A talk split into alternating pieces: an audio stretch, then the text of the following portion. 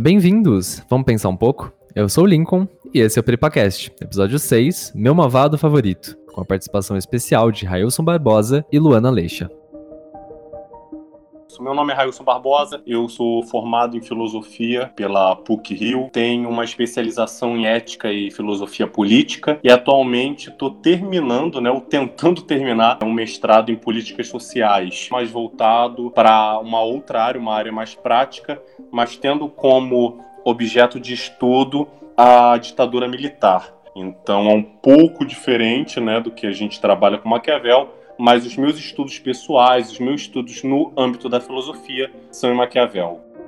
Eu sou Luana de Aguiar Leixa, sou formada em cinema e bacharel em direito. Eu já tive o prazer de passar com meu artigo chamado A Contemporaneidade das Ameaças Assimétricas no segundo Seminário Internacional Franco-Luso Brasileiro, Atores do Desenvolvimento do Século XXI. E no mesmo ano, que foi em 2017, eu apresentei também uma palestra sobre esse meu artigo na loja maçônica Rosa de Charon. Agora eu estou trabalhando para conseguir fazer meu mestrado e vamos começar a falar de Maquiavel e trazer um pouquinho para o direito. Espero que vocês gostem. Esse podcast é de oferecimento do Centro Acadêmico Bento Prado Júnior, do Departamento de Filosofia da Universidade Federal de São Carlos, em parceria com o projeto Unidas pelas Mulheres, com um grupo católico, Vicentinos, que buscam amenizar a situação de vulnerabilidade causada pela pobreza menstrual em São Carlos, com a doação de pacotes de absorventes. Eles aceitam doação por transferência bancária e, para isso, vocês podem acessar a página no Facebook e também do Instagram, tanto do Cabemp quanto o do projeto Unidas pelas Mulheres. Então, mais uma vez, bem-vindos participantes. A gente também está com o Alvino Vieira, da Universidade Federal de São Carlos, para ajudar a gente nessa conversa. A princípio, vocês já deram a pala de que é o Maquiavel o nosso malvado favorito nesse, nesse podcast. Então, seria interessante a gente já fazer uma primeira abordagem sobre ele. Vocês disseram que já tem um trabalho com Maquiavel há um tempo, Railson tem uma página sobre Maquiavel, então acho que dá pra gente trazer um pouco dessa realidade, filosofia moderna, para o que a gente está vivendo hoje e também um pouco dessa teoria que parece passar um pouco despercebido entre os estudantes de filosofia, né? Com certeza. Acredito que quando a gente fala né, de filosofia moderna, é, política moderna, a gente logo de cara, né, cria um, um, certo bloqueio, né, visto que a filosofia moderna, a política moderna ainda é concebida como algo ultrapassado. Mas Maquiavel propriamente, quando eu fui fazer minha monografia, até seis meses antes de redigir, né, de produzir, eu não tinha um tema definido. Era sobre Thomas More falando sobre a utopia, uma coisa totalmente nada a ver. E aconteceu que um dia né, vendo uma série que eu gosto muito chamada Os Borges, eu acabei tendo contato com Maquiavel, olha só, logo de cara, não foi na universidade, foi numa série. E aí, quando fui ver, eu, cara, eu preciso estudar esse rapaz, eu preciso estudar esse homem. E quando eu fui olhando, quando eu fui debruçando de fato o estudo, a pesquisa sobre ele, eu fui vendo que a nossa política, as nossas ações, tanto individuais como públicas, né, elas são carregadas muito ainda de Maquiavel. E como tudo aquilo que ele falava lá atrás, 1503, 1513 no Príncipe, a gente vivencia ainda hoje, né? Algo um pouco atemporal. E é isso que eu tento trabalhar um pouco na página, essa atemporalidade do príncipe. Para quem não segue, vai lá no, no Instagram, Maquiavel Diário, vou fazer esse jabazinho aqui de leve. E tenho certeza absoluta que quando você adentra na filosofia política de uma forma mais apaixonada,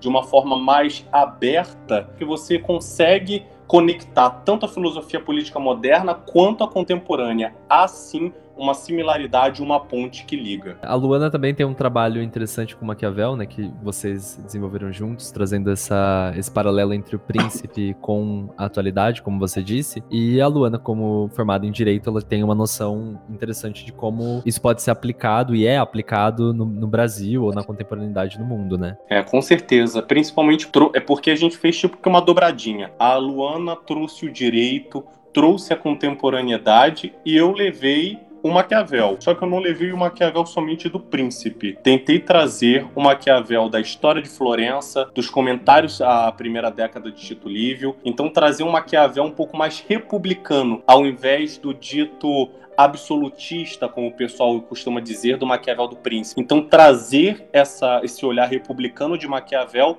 à luz do direito que a Luana trouxe para o artigo também. Então foi essa dobradinha que a gente conseguiu fazer, né, Luana? Isso. Na verdade, exatamente como o Harrison falou, a gente pegou essa parte mais do livro O Príncipe também, né, em si, para trazer um pouco para a política brasileira. E aí a gente acaba, como fala de política, acaba falando um pouco de direito também, até porque o direito está ali ligado. Não vou dizer que o direito é político que não é, mas ele está ligado ali em toda a sua o começo das leis, o fazer as leis ele é uma questão política, porque é pelo Congresso, e o Congresso é político. Então, o começo do direito, ele vem, pode-se dizer assim, que vem de, de, uma parte política, entendeu? Então, a gente tentou trazer um pouquinho, sem causar, assim, um pouco anacronismo, a gente tentou pegar essa parte mais atemporal e colocar na política brasileira no que a gente está passando hoje em dia com o governo atual, entendeu? É mais ou menos isso que a gente fez. E no nosso artigo, a gente trouxe, eu, pelo menos, assim, na parte do direito, eu trouxe o princípio da liberdade da expressão em voga polarização política. Foi é isso que a gente está trabalhando no nosso artigo e tentando desenvolver aí. Isso mesmo. E falar de Maquiavel, para mim, é apaixonante. Poxa, mas quem foi Maquiavel? De onde ele surgiu? A gente só sabe de verdade os fins justificam os meios, né? Que na verdade nem ele próprio falou.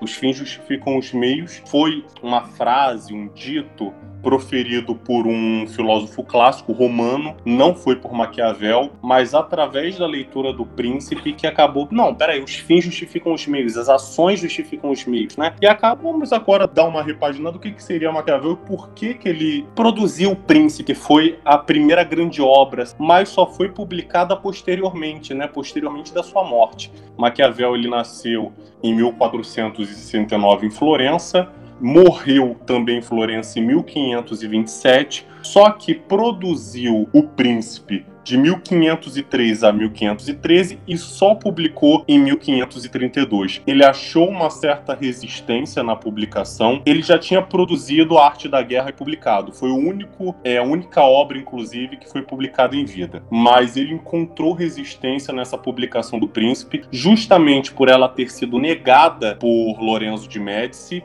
que foi essa cartada política que Maquiavel tentou jogar no Lorenzo de Médici. A gente pode depois entender o porquê que aconteceu isso, mas vendo tudo isso, é, a gente vê que Maquiavel, de certa forma, ele não morreu ou numa situação boa de vida. Alguns biógrafos, como Michael White, como o do Sorriso de Maquiavel, né, Maurício Viroli, então todos eles enfatizam bastante. Maquiavel morreu numa pobreza bastante acentuada. Ele não morreu com prestígio. O prestígio veio logo logo depois de sua morte. Eu recomendo um livro logo de cara para entender o contexto pelo qual Maquiavel escreve sua obra, chamada A Itália no Tempo de Maquiavel, do Paul Larrivali. Na minha opinião, é a obra fundamental para você entender o contexto histórico que vivia tanto a Itália de Maquiavel como Florença e Roma. E é por causa desse contexto histórico que Maquiavel produz o Príncipe. Como que era a Itália geograficamente, politicamente naquela época? Existia uma fragmentação muito grande e falar de uma vida política italiana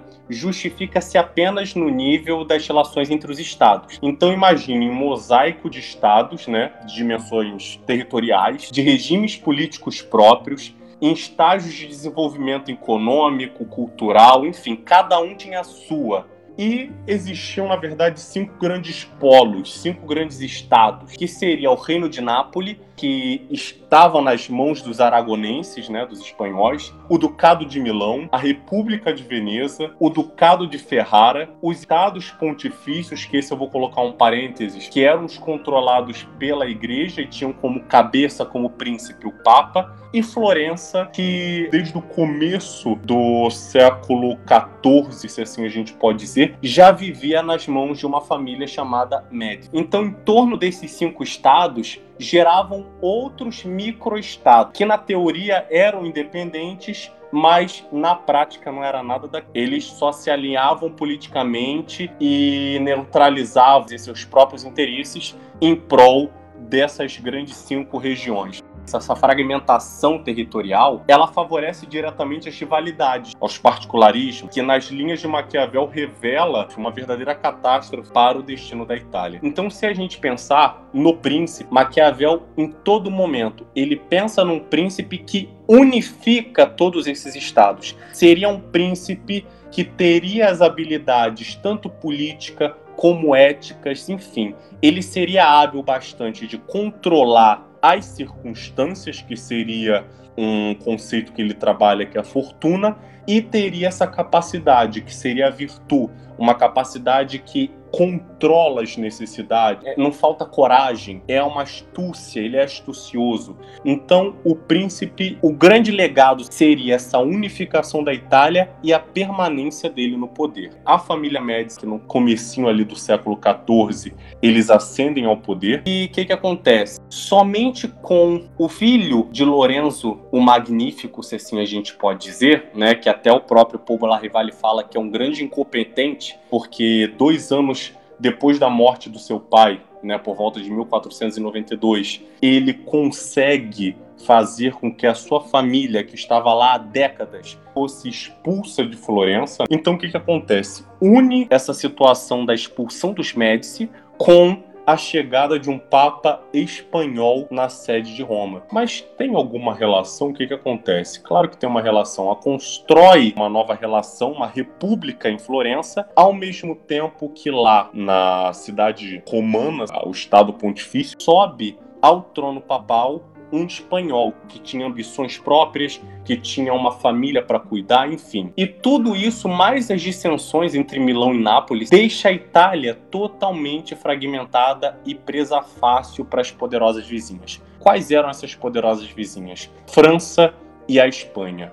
Peraí, o Papa era espanhol, ou seja, a Itália, mesmo assim, continuava bastante fragmentada e com risco de permanecer por décadas, séculos nessa situação, como ficou. Então, a partir de 1994, Carlos VIII dá um golpe, né, que é muito familiar aqui no Brasil, inclusive, e toma Nápoles dos aragonenses. Instaura um período de guerras e esse acordo vai até o final do século XVI. Para vocês terem uma ideia, então, eu acho que é, de uma forma ampla e tranquila, a Itália vivia uma completa instabilidade. E Maquiavel, em 1494, quando acende o governo de Piero Soderini, que é um republicano, instaura uma república em Florença, ele ascende profissionalmente na política florentina e só é banido lá com o retorno dos Médici. Então Nicolau, em 1498, assume a segunda chancelaria, que seria onde eram tratados os problemas né, sobre o domínio e a política externa de Florença, e aí você já começa a conceber a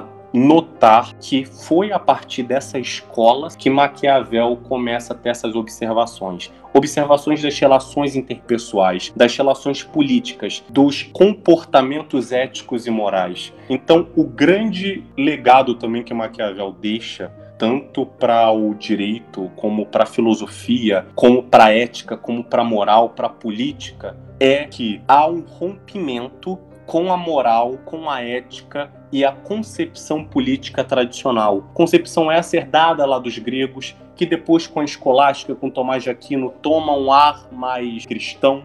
Maquiavel rompe com isso. Pelo olhar, pela, pelo empirismo, entre aspas, de Maquiavel, a gente começa a ver um novo ser humano, não um ser humano que tenha a ética e a moral visando uma transcendência, um bem comum.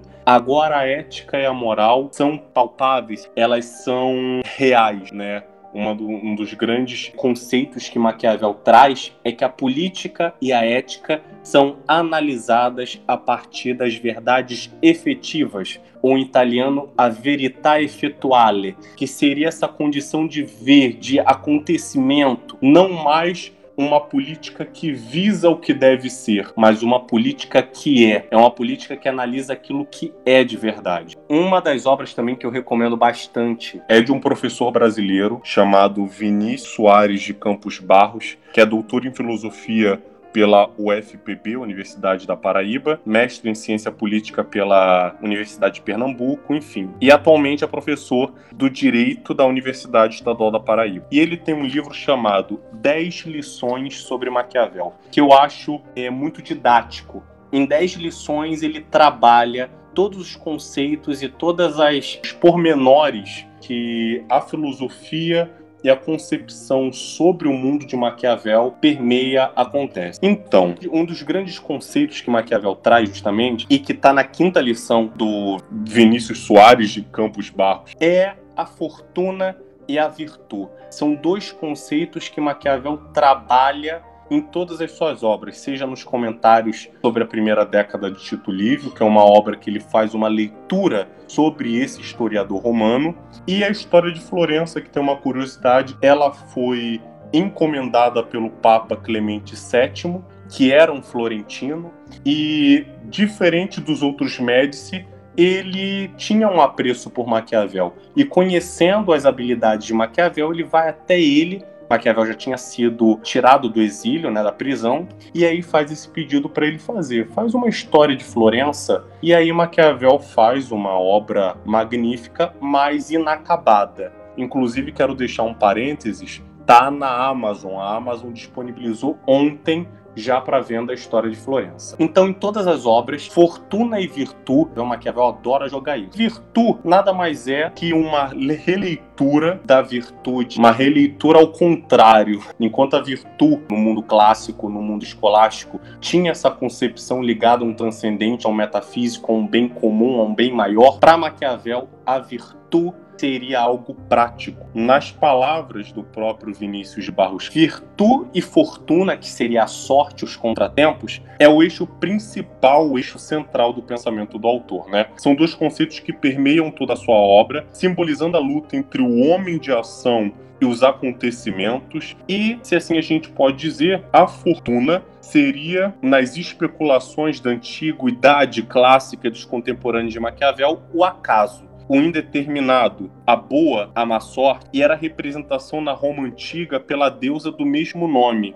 com mais preciosos bens, né? Honra, glória, enfim. Entretanto, a virtude ela tem essa característica de que o homem ele tem que sempre estar em superação. A virtude ela controla a sorte. A virtude é a capacidade que o príncipe tem, isso daí ele deixa explicitamente lá na sua obra, de prever acontecimentos futuros, de traçar objetivos, de traçar estratégias, é pela virtude que o príncipe consegue tanto almejar, alcançar e chegar ao poder, como manter-se no poder. Controlando quem? Controlando a fortuna. Então a virtude que antigamente tinha esse conceito transcendente de bem comum, não. A virtude agora visando um bem público, um bem comum e até mesmo às vezes o bem subjetivo. Com essa nova análise de Maquiavel, dentro de um ambiente político, o que, que acontece? Os meus interesses podem ser justificados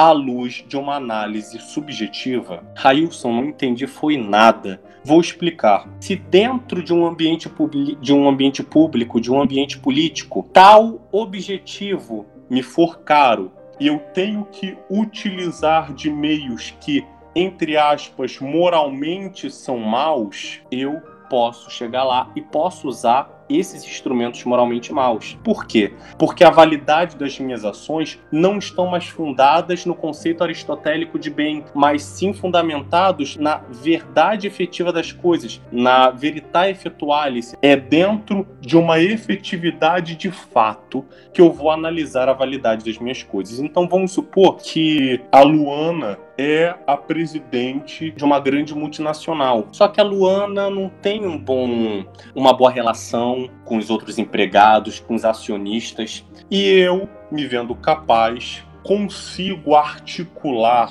muito bem uma queda da Luana. Moralmente falando, isso não é bom, mas para aquela circunstância e pela, pela minha própria subjetividade, se assim a gente pode dizer, meu próprio querer, eu posso me utilizar dessa desse instrumento moralmente ruim para tirar a Luana do seu posto e ali fazer um jogo político para que eu seja ascendido, né? Que eu ascenda ao posto que ela ocupava. Só que atualmente o que mais acontece é leva-se a ferro, ferro e fogo essa máxima de Maquiavel, né? Essa máxima atribuída a Maquiavel, êxitos acta probat, os fins justificam os meios. E para o secretário florentino, Maquiavel, virtude, ele vincula-se a valor, a, a capacidade, a determinação, a proeza, a engenhosidade. Então, em nenhum momento Maquiavel se refere à virtude cristã, à virtude aristotélica,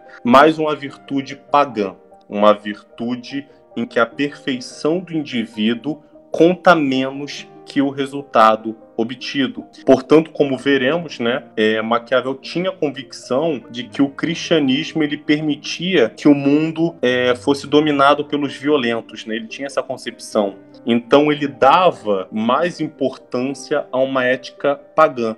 Mas por que? Não estou entendendo por causa dessa ética pagã, Railson. Enfim, para Maquiavel, a ética pagã ela visava a autopreservação, que a ética cristã seria considerada hipócrita por causa de sacrifício, e por isso ele chamava a ética cristã de uma ética dominada por violentos. Enfim. E para um, um grande teórico eu gosto de, de, chamar ele de um grande teórico, que é o, o, o Vinícius Campos de Barros. É, a virtude de Maquiavel é relacionado à necessidade política. Por isso que ele enfatiza tanto um príncipe para conquistar, para manter, é necessário ter virtude. E a fortuna, que seria o contratempo, a sorte, o acaso, tem que ser controlado pela virtude pelo príncipe. E um exemplo, o príncipe foi escrito tendo com base um grande amigo de Maquiavel, que é o César Borgia. E para Maquiavel, César Borgia tinha um grande talento, uma grande virtude. Só que Maquiavel fala que César Borgia teve um grande defeito. Confiou na sorte ou na fortuna de seu pai, que era o Papa Alexandre que a gente falou lá no início. O Papa Alexandre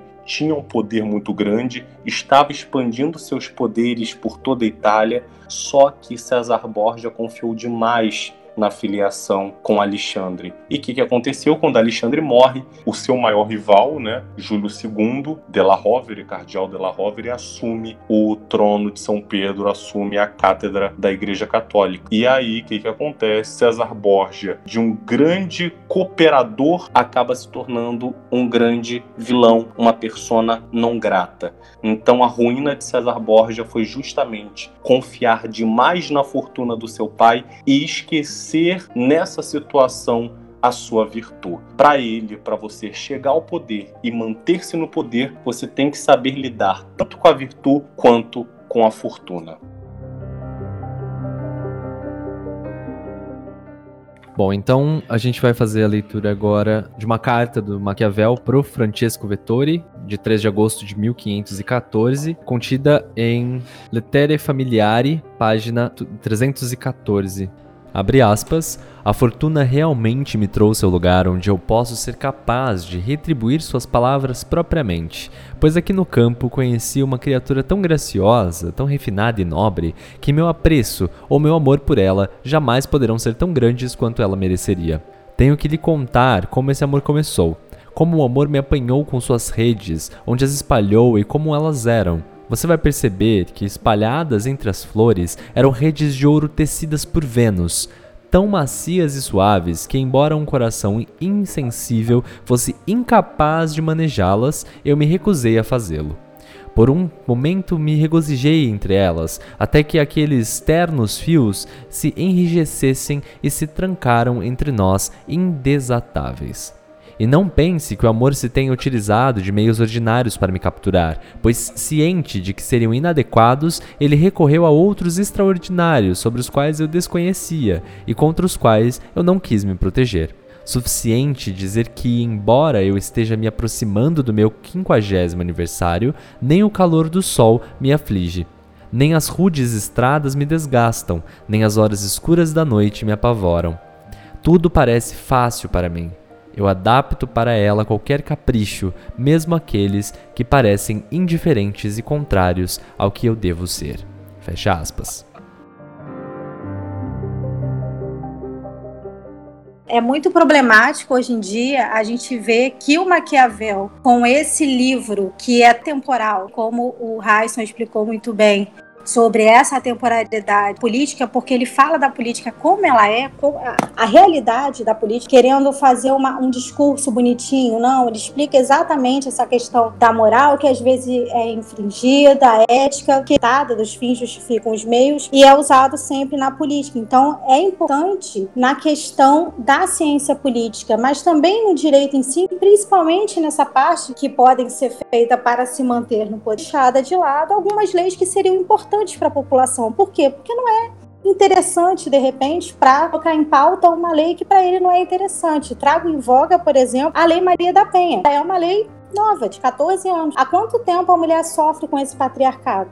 Uma mulher teve que ficar paraplégica e pedir, ir ao Comitê dos Direitos Humanos, pedir para ela ser resguardada. A coerção internacional é que o governo brasileiro se viu obrigado a criar um novo dispositivo legal que trouxesse a maior eficácia na prevenção e punição da violência doméstica e familiar no Brasil. Mas por quê? Porque ele sofreu em relação à violência doméstica e familiar, muitos e até hoje.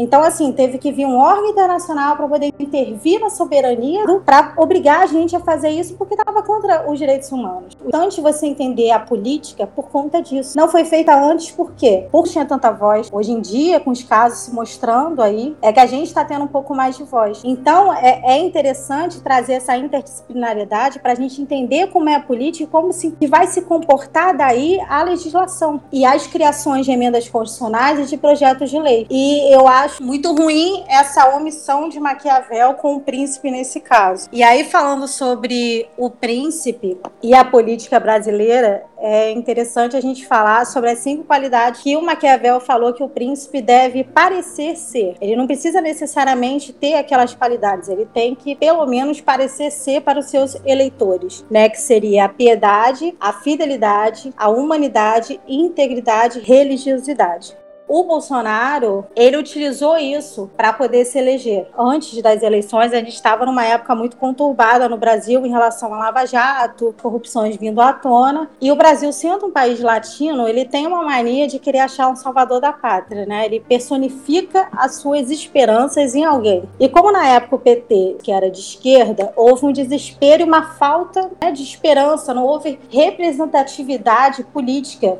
é, ela foi perdida por conta daqueles escândalos de corrupção. E nesse caso, o Bolsonaro, eu acho que aproveitou, usou um pouco do que o Heisen falou da virtude, né? Um pouco de estratégia, porque ele aproveitou aquele desespero dizendo o que o povo queria ouvir, usando aquelas cinco regras que eu acabei de falar sobre as qualidades que o príncipe deve ter. O que ele fez foi se aproximando do, do povo com as palavras informais, que é o que o povo queria ouvir. O povo já estava cansado de ouvir, e ainda usando a autoridade como se ele fosse uma antítese em relação à esquerda. Então isso fez com que o povo, que já estava desacreditado naqueles escândalos todos, começasse a prestar atenção nele. E ele usou as tais qualidades, como, por exemplo, o homem de Deus, como Maquiavel falou sobre a religiosidade, a inclusão social que ele fez através da sua esposa com o trabalho com a minoria, no caso de surdos e mudos, como uma forma de humanidade, de piedade. Na integridade, ele trouxe na sua postura, dizendo-se íntegro, como é uma, uma imagem de um ex-militar, né, que traz essa questão da retidão. Então, é, eu creio que em relação à eleição, o Bolsonaro, para poder se eleger, ele utilizou muito bem os ensinamentos do príncipe, né, de Maquiavel. E é interessante sempre a gente reparar nessas questões para a gente poder, no caso, os eleitores, nós, a população, poder reivindicar isso. O príncipe ele é interessante por conta disso. O príncipe ele foi feito, o Heisen pode confirmar isso depois, né? Ele foi feito para uma pessoa específica explicando como que ele deveria fazer para se manter no poder, né? Para o Médici. Mas, na verdade, a gente, pelo menos assim de fora, lendo, interpretando, a gente vê que, na verdade, ele está mostrando para o povo o quem está no poder, quem está te representando, o que está fazendo. Eu, eu vejo como um alerta. Então, eu acho isso muito interessante, até para poder ver o que, que aquele presidente, aquele o nosso representante, pode estar tá fazendo de ruim. E nisso pode trazer até algum crime, como no caso foi o crime de corrupção,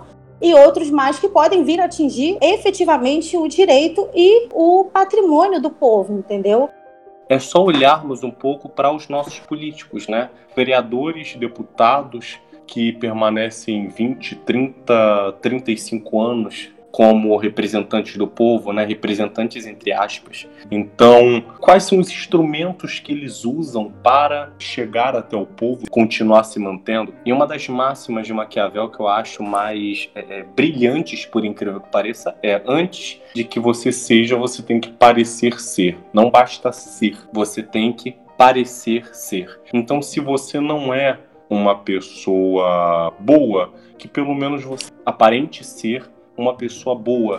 Você pode ser íntegro? Pode, mas antes de ser íntegro, você tem que aparentar ser íntegro. Então, quando um presidente, por exemplo, um candidato, chega com um discurso que direciona, que é direcionado para uma parcela da população que está revoltado com alguma coisa, ou uma parcela da população que tem uma religiosidade um pouco aflorada, então já começa a se ver que o povo encontra nessas palavras do candidato ou do possível príncipe uma representação né, ele se sente representado.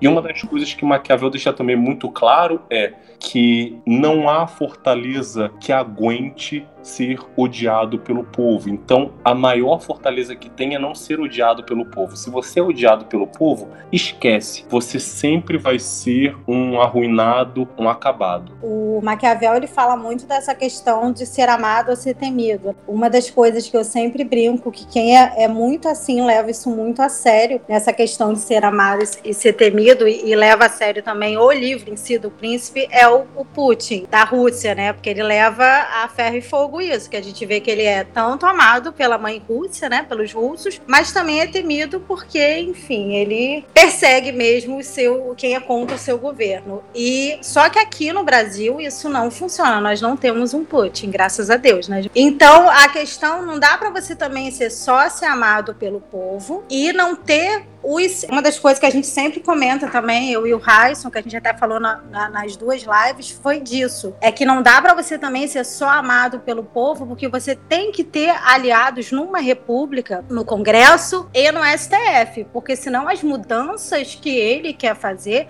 não vão ser feitas. Até porque o príncipe, no caso, numa república, ele não tem essa, esse domínio, esse poder todo. Porque para ele fazer uma lei, ele precisa de aliado no Congresso e no STF. Porque se ele vetar alguma lei, volta para o Congresso e ele vai ser obrigado, volta para o Congresso, o Congresso volta para ele e ele vai ser obrigado a aceitar, ele não pode vetar mais. Então, assim, numa república não dá para você somente ser amado pelo povo, você tem que ser amado também, no caso, ter aliados no Congresso, no STF e inclusive também com seus ministros. Tem que ter uma escolha muito boa com seus ministros, porque os seus ministros, os ministros é uma continuação sua. Só que é importante frisar que uma Maquiavel deixa bem claro que os ministros, eles são a continuação, sim, do príncipe, porém subordinados a ele. Então, muita coisa a gente vendo, quero deixar bem claro que a luz do príncipe não tem nenhuma paixão política aqui dentro. A gente só está fazendo uma análise à luz do príncipe de Maquiavel. Então, colocando no caso desses vários ministros aí, né, que a gente viu que saiu do governo Bolsonaro, que o Bolsonaro estava totalmente errado. Ele deu atribuições a mais, principalmente aí a Moro. Ele deu uma atribuição que era dele, que seria o caso da nomeação da geral da PF. Não é uma atribuição de um ministro, uma atribuição do presidente. Então ele deu uma atribuição dele para o ministro. Isso aí ia se voltar contra ele, como voltou. Então eu acho que, como a gente estava comentando que isso é só a luz, de novo falando do príncipe, não tem paixão política, o Bolsonaro não tem feito as escolhas do seu ministro de uma melhor forma. Tem um, um, capítulo do Príncipe que Maquiavel é, é, ele enfatiza né, a questão da nomeação dos sectos do príncipe, né, aqueles que estão perto, aqueles que são os ministros do príncipe. E é interessante como Maquiavel fala que para você conhecer um príncipe, você tem que saber da idoneidade e da capacidade dos seus ministros, né?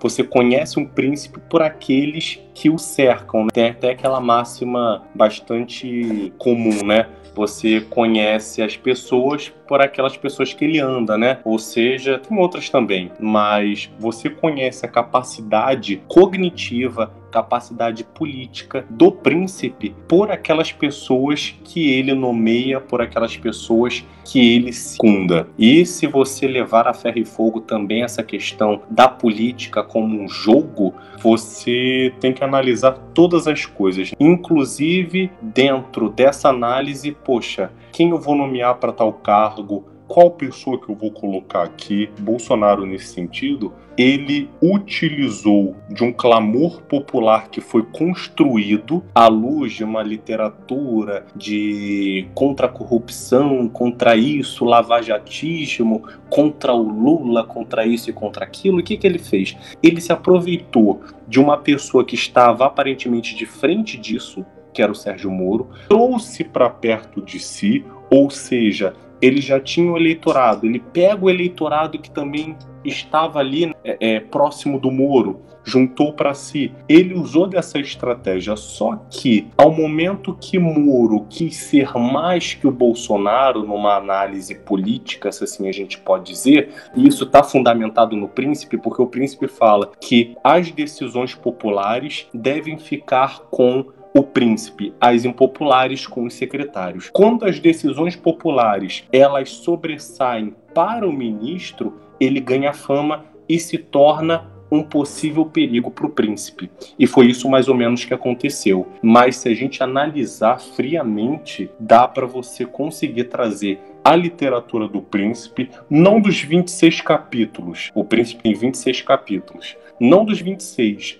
mas de pelo menos de 12 a 15 capítulos, você consegue fazer uma, uma leitura interessante sobre o cenário brasileiro.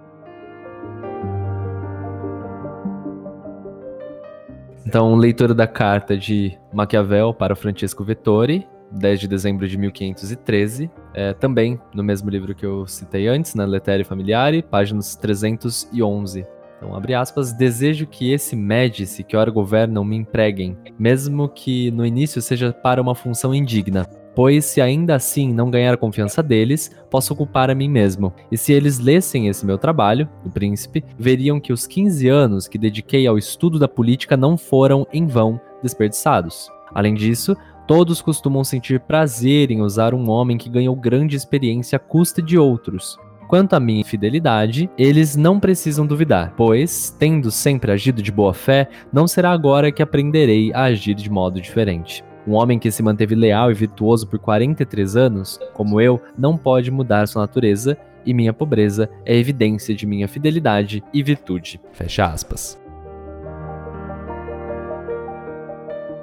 A Luana tinha dito antes sobre a postura que o, presidente da República, Jair Bolsonaro, tem antes de se eleger, né, de fato, eh, no período de eleição, ele tinha um posicionamento bastante incoerente né? Muitas vezes ele dizia coisas que pareciam não fazer muito sentido, mas que criaram uma legião de fãs. É, e essas coisas que ele acabava dizendo, como é, uma exaltação da ditadura militar, que no Brasil o militarismo é muito forte ainda, tem um caráter de é, salvação, de heroísmo muito grande em cima dos militares. E acho que até hoje talvez tenha até se acentuado um pouco mais. E em relação à religiosidade, em relação à honestidade, ao pragmatismo, então, essa, junção fez com que ele tomasse mais é, fama entre os, os, eleitores e também, ao mesmo tempo, é, apresentassem, como a gente tem visto, que a família tem vários casos de corrupção, enfim. Então, nesse caso, parece que no Brasil a política de aparentar ser e não ser de fato funcionou bem. Eu acredito que sim, porque o povo, a população brasileira em si, não é uma população que tenha um grau elevado de conhecimento sobre política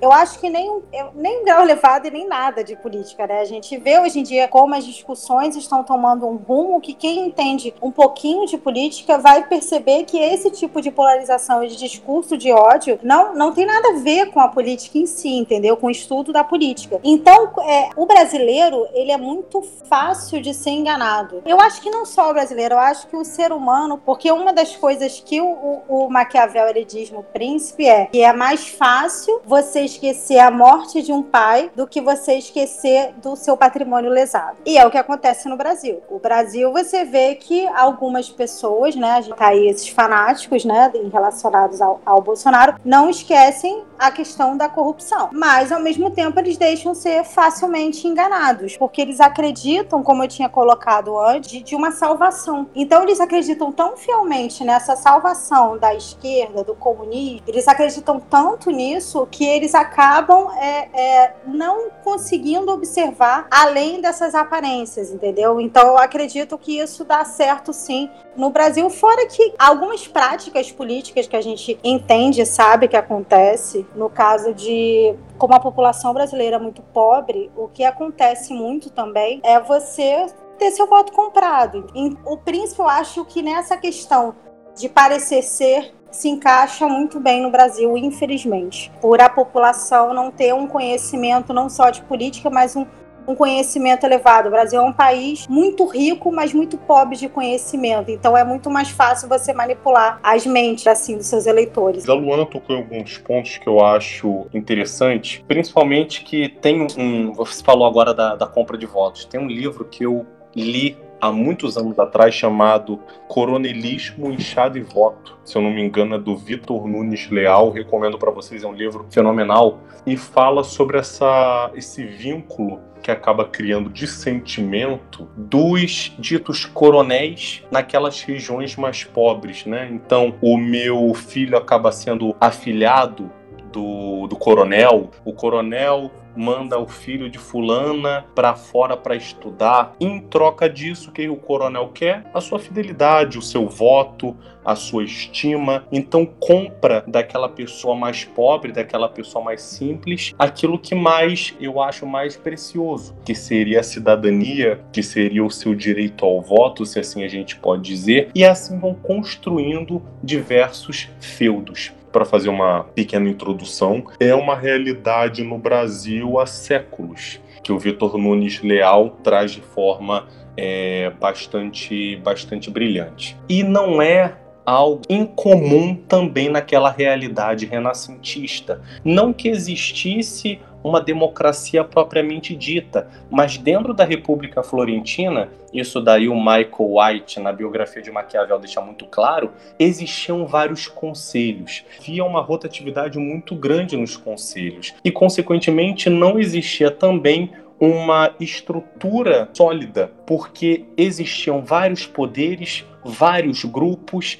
e assim não ficava alguma coisa certa, uma, uma coisa sólida. E dentro da realidade do Brasil, o que mais aconteceu foi pessoas é, se aproveitou da simplicidade, da boa vontade de outras para constituir o seu poder próprio. Naquela realidade renascentista, existia uma família, como resistiu em Florença, que subiu ao poder e ficou por anos a fio. No Brasil existem várias famílias. Existe uma família que ascendeu ao poder há pouco tempo, se assim a gente pode fazer uma pequena, uma pequena releitura, subiu um Médici, por exemplo. E se a gente pegar também dentro de outra leitura de Maquiavel, no caso a História de Florença, que é um livro fenomenal, e também nos comentários sobre a primeira década, uma das coisas que Maquiavel fala que é mais danosa para a sociedade é a chamada polarização de guetos. A sociedade ela vira um gueto. A sociedade de Florença virou guetos. E a nossa sociedade brasileira? Quais, quais são os guetos que se formaram depois da eleição de 2018? Melhor dizendo, desde 2013 para cá quais são os guetos e como esses guetos estão prejudicando o funcionamento da democracia brasileira. Então, podemos mais uma vez fazer uma leitura de Maquiavel à luz da política brasileira. Existe sim uma temporalidade do príncipe. Do príncipe, eu digo, do personagem, se assim a gente pode dizer, não da obra. A obra, ela pode se complementar com todas as obras de Maquiavel. A história de Florença fica bem clara essa questão dos guetos, coisa que no Príncipe não fica. No primeiro livro dos comentários à primeira década de Tito Livio, ele enfatiza a questão das leis, como as leis elas podem ser manipuláveis em causa própria. Não sei se no Brasil aconteceu, mas na França, na Itália, na Noruega, nesses últimos tempos, o seu representante, o seu príncipe, manipular as leis para proteger seus filhos. Isso aconteceu não foi no Brasil não, gente, foi na Noruega, na Ucrânia, se eu não me engano, que o presidente, ou melhor dizendo, o príncipe, ele manipulou leis, ele manipulou o sistema em causa própria, em causa dos filhos, para cobertar os filhos. Então, para você ter uma ideia, gente, lá nos comentários da primeira década de Tito Livre, Maquiavel já alertava o perigo da manipulação das leis. Se eu não me engano, nos livros 6 a 7, nos capítulos de 6 a 7, 6 a 8 do primeiro livro dos comentários.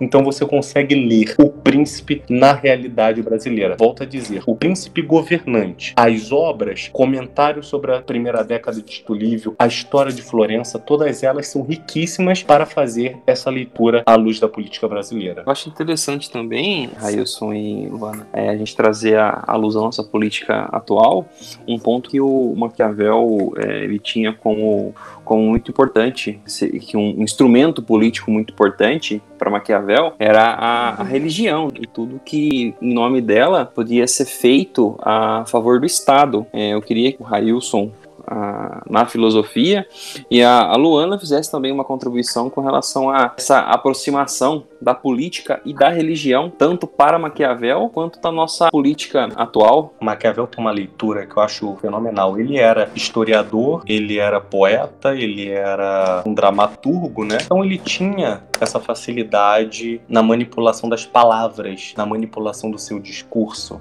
E como é interessante a leitura que ele faz da sociedade com essa capacidade dissertativa que ele tinha. E no capítulo 9 do Príncipe, quando ele vai falar sobre os principados eclesiásticos, logo de cara, quando fala principado eclesiástico, o que, que ele diz? Que são os mais felizes. Mas você não vai notar aquela felicidade aparente, aquela felicidade de um sorriso no rosto mas uma felicidade em manter o seu principado, ou seja, a felicidade do principado eclesiástico é a facilidade em se manter. Como assim? É você ter não um respaldo civil, um respaldo legislativo para se manter. O discurso da religião do principado eclesiástico é respaldado por Deus, por uma leitura teológica, por uma leitura dogmática, ou seja, a pessoa aprende pela questão do sobrenatural, da fé, da religiosidade. E quando um governante se utiliza de um discurso é, religioso, de um discurso ético-moral transcendente, ele une essa questão civil com a questão do principado eclesiástico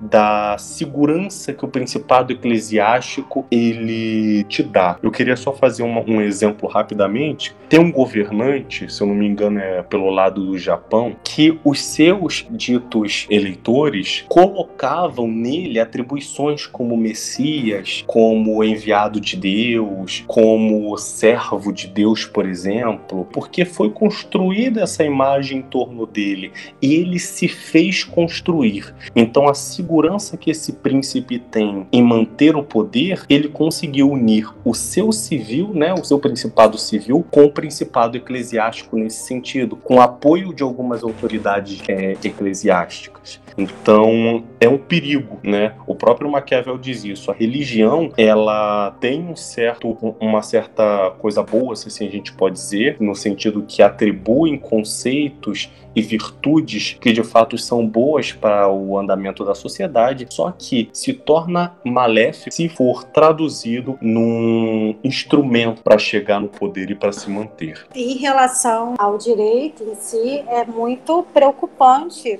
por obviedade. Primeiro, por relação de ser uma coisa retrógrada, né? Você colocar o Estado e a religião de volta. E segundo, porque a própria Constituição diz que o Estado é laico. Então, essa, essa junção por si só não deve ser benquista. Ainda mais agora, em relação ao que a gente vê, esse passado tem voltado, como que a gente está julgando por questões religiosas algumas coisas que são legais, inclusive, no Brasil. Por exemplo, o caso absurdo que a gente viu agora, que está agora em voga, infelizmente, que nem deveria ter essa publicidade por ser um estupro de vulnerável, 217A do Código Penal, e por ser um crime que requer um sigilo, obviamente, por conta da questão de ser uma criança e por conta de ser uma coisa que, que atinge fortemente a dignidade da pessoa humana. Então, não é uma coisa que deveria ter tanta publicidade quanto teve. E o que aconteceu, né, a gente verificou, né, os jornais estão no Twitter também a gente viu que aquela a Sarah Winter, né, que ela é bolsonarista, ela divulgou o nome dessa menina que sofreu esse abuso, essa violência e acusou o médico de ser um aborteiro, um assassino e invocou, né, falou com os religiosos fundamentalistas para irem lá no hospital e fazerem aquela revolta que eles fizeram, né, aquela vigília que eles fizeram. E isso é, é inconcebível no, no, no, na época que a gente vive, no século 21, inconcebível na própria Constituição. Ela, ela, ela atingiu o artigo 17 do ECA, da criança e adolescente, e ela ainda também pode ser sofrer coerção pelo próprio Código Penal pela ela ter incitado um ódio a uma coisa que foi legal. O aborto, e em casos de estupro, é legal, é protegido pelo direito brasileiro, que é em caso de estupro, em caso de risco e em caso de bebê anencefalo. Então, assim, é, é para mim, assim, absolutamente é inconcebível. Isso é uma coisa que até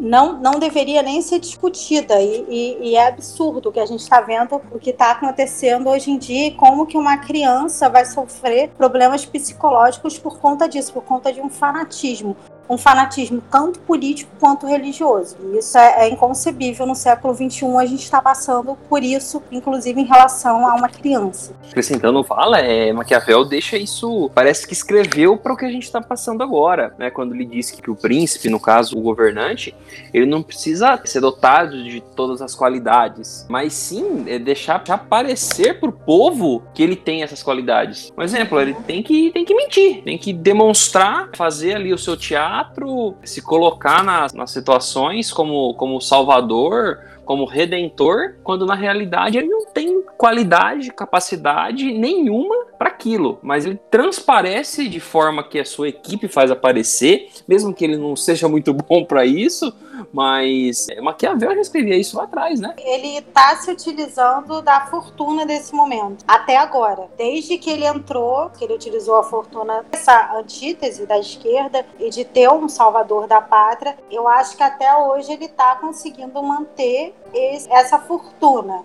Teve uns momentos, né, que a gente viu na, no caso, quando foi divulgado aquele vídeo da reunião, né, em abril, com, com o Moro, teve alguns momentos que fica, deu uma cambaleada da fortuna, teve uma infortuna, mas quando foi mostrado o vídeo, ele continuou com aquele discurso que ele entrou, entendeu? Com o mesmo discurso que ele teve no vídeo, para os seus eleitores continuaram. Então, assim, para os seus eleitores, não acham que, que ele está errado, é que ele continua com o mesmo discurso. Ele ainda está se utilizando dessa fortuna. O problema é até quando, né? E até quando ele vai ter a virtude para conseguir manter isso em momentos de infortuna, né? É incrível como que uma pessoa que às vezes a gente nota claramente alguns traços que não coadunam com o aspecto republicano, aspecto democrático, consiga se utilizar do caminho democrático para chegar ao poder e assim se estabelecer como líder e dentro dessa liderança construir,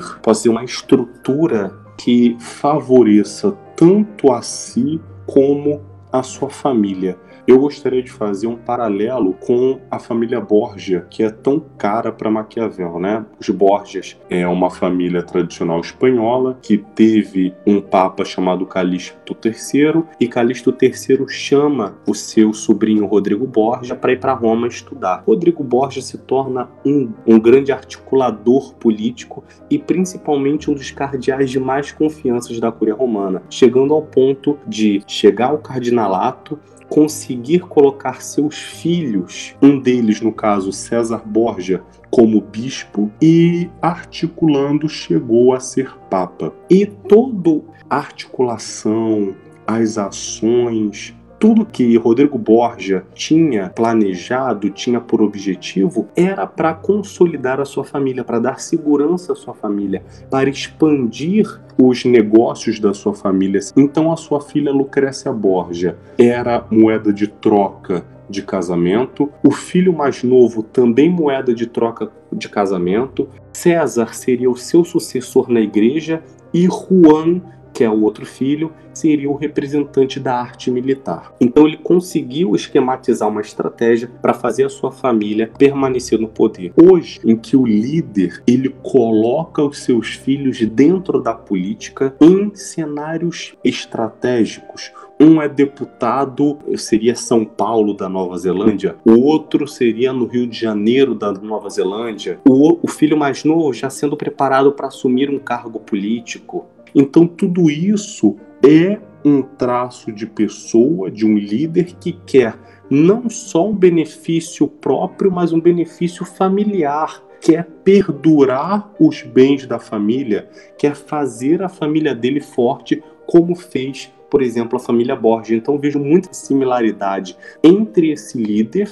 né, que tem os seus familiares dentro do âmbito político, com a, o, o, jeito, né, o traço que o Rodrigo Borja, que o Papa Alexandre VI, teve no cuidado para manter a sua família. Infelizmente, né, vocês já sabem o final da história. Morre Rodrigo Borja, César acaba ficando sem saber para onde vai, enfim, acaba morrendo. Mas Maquiavel tem essa leitura bastante interessante sobre César, que era uma pessoa muito capaz, uma pessoa que não tinha vocação eclesiástica, mas era muito capaz. Ele tinha essa capacidade de tentar unificar, tentar unir essa Itália, né, através da conquista, através da força. Então, para fazer esse paralelo, ainda existe esse tipo de ação, né, de constituir a sua família uma família poderosa.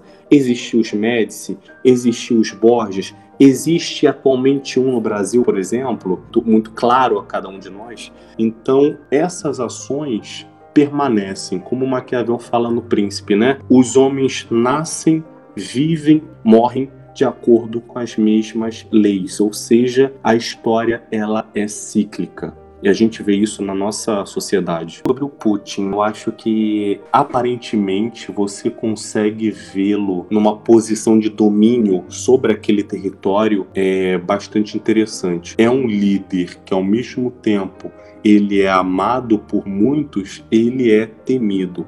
É uma construção de dois caminhos, né? O temor e o amor mas é um amor que teme, não é um amor 100%. Então esse temor também pode ser traduzido pelo respeito, mas nesse caso é um temor de se perder, quem vai assumir o lugar? E se eu for contra ele, quais serão as penas que serão imputidas a mim? Então, para você ter uma ideia, o Putin construiu um cenário tanto geográfico, político, territorial que o favorece constantemente. Só que será que ele une a Rússia? Será que ele consegue estabelecer essa união entre os indivíduos? Porque permanecer no poder ele conseguiu até 2036. Então ele construiu aquilo que Maquiavel queria. Só que ele conseguiu também unificar a Rússia. A Rússia é unificada. Tem todo esse aparato por trás desse cenário político. A grosso modo, manter-se no poder ele faz com maestria. Isso daí a gente não pode nem tirar nem pôr. Você partindo para olhar a questão do poder e da política da Rússia e ler o Príncipe, você consegue entender um pouquinho o que o Maquiavel quis dizer sobre exatamente o que você falou, sobre se manter o poder, sobre manipular as leis, é, algum comparativo em relação ao Brasil e assim tomar cuidado com os nossos representantes. Também acrescentando com relação a, ao que a Luana falou do, do Putin na Rússia e a, e a realidade que nosso atual governo, é interessante a gente pontuar que Maquiavel dizia sobre todos os homens serem potenciais rivais do, do governante, tendo em vista isso, em vez de partir para um, um, debate político no campo das, das ideias, seria mais proveitoso para o príncipe lançar todos os seus adversários uns contra os outros para tirar dessa briga entre eles o, o, seu benefício próprio se mantendo no poder, né? E a gente vê escrito em em Maquiavel e vê também na realidade hoje, tanto Putin como no, no, no Brasil do Bolsonaro, né? Eu acredito que é imprescindível para nós, como cidadãos, como partícipes, né? A realidade política, que a gente tenha um olhar crítico, mas um olhar sem paixões. E esse olhar sem paixões vai te dar uma visão que é muito maior. E quando você analisa sem paixão, por exemplo, um Bolsonaro, você consegue ver tanto qualidades aparentes que aí eu vou ter que colocar aqui que as qualidades que ele tem hoje é saber manipular aquela pessoa mais simples, é saber construir o seu discurso numa religiosidade que é palpável. Então são qualidades que eu seria, posso dizer, aparentes, né? Mas que o fazem constituir base, ou melhor, que faz constituir bases, posteriormente ele pode se manter no poder. Então é necessário que tenhamos uma visão crítica sem paixões, para que mais para frente termos instrumentos, termos capacidade técnica, intelectual de debater, de ser oposição, de ser contra esse tipo de manipulação. E o cenário brasileiro hoje é muito propício para a gente colocar um Maquiavel, para a gente analisar a luz de Maquiavel. E aí eu coloco para vocês, eu sugiro essas literaturas paralelas do Maquiavel. Eu sugiro a História de Florença, eu sugiro os comentários à primeira década de Tito Livio, a Mandrágora, um teatro de Maquiavel, mas nele você vai ver o modo pelo qual os personagens agem, sem ética, usando padre, é, querendo estimular uma traição, por exemplo. Então, todo esse amparato é bom você conhecer, que vai te dar a ferramenta para ainda ser mais crítico a um político, a um governante que queira se manter no poder, que se utiliza de meios não convencionais para se manter no poder. Esse episódio do podcast fica por aqui. Agradecemos imensamente a participação da Luana Leite e do Railson Barbosa nesse podcast. A gente também vai estar disponibilizando a bibliografia que foi citada pelo Railson lá na descrição do nosso podcast no YouTube. Então, caso vocês tenham interesse, vocês podem entrar no canal do YouTube, do Cabemp, do CA Prado Júnior. Vocês vão encontrar se vocês procurarem por Peripacast, provavelmente. A gente também vai estar disponibilizando pelo Facebook e pelo Instagram. Eu queria agradecer ao Ailson, a Luana, por ter aceito o convite agradecer pela conversa e deixar o, os microfones do Peripacast aí abertos para uma próxima conversa. Eu agradeço demais pelo convite, pela paciência principalmente, porque foi, enfim, foi uma loucura para a gente conseguir essa gravação, mas agradeço de todo o coração. Me coloco disponível não só a vocês, mas para quem quiser é, ter uma conversa, para a gente debater assuntos, enfim, eu fico totalmente disponível e reitero, sigam o Maquiavel Diário que vocês não vão se arrepender. Eu gostaria de agradecer a vocês por esse convite. Eu fiquei assim extremamente feliz e lisonjeada. Queria agradecer a paciência também de todos os ouvintes. Muito obrigada. E também me coloco à disposição para qualquer dúvida relacionada ao direito. É isso aí. Eu espero que vocês tenham gostado e muito obrigada mais uma vez pelo convite. Então é isso. Espero vocês no próximo episódio. Continuem a pensar e até mais.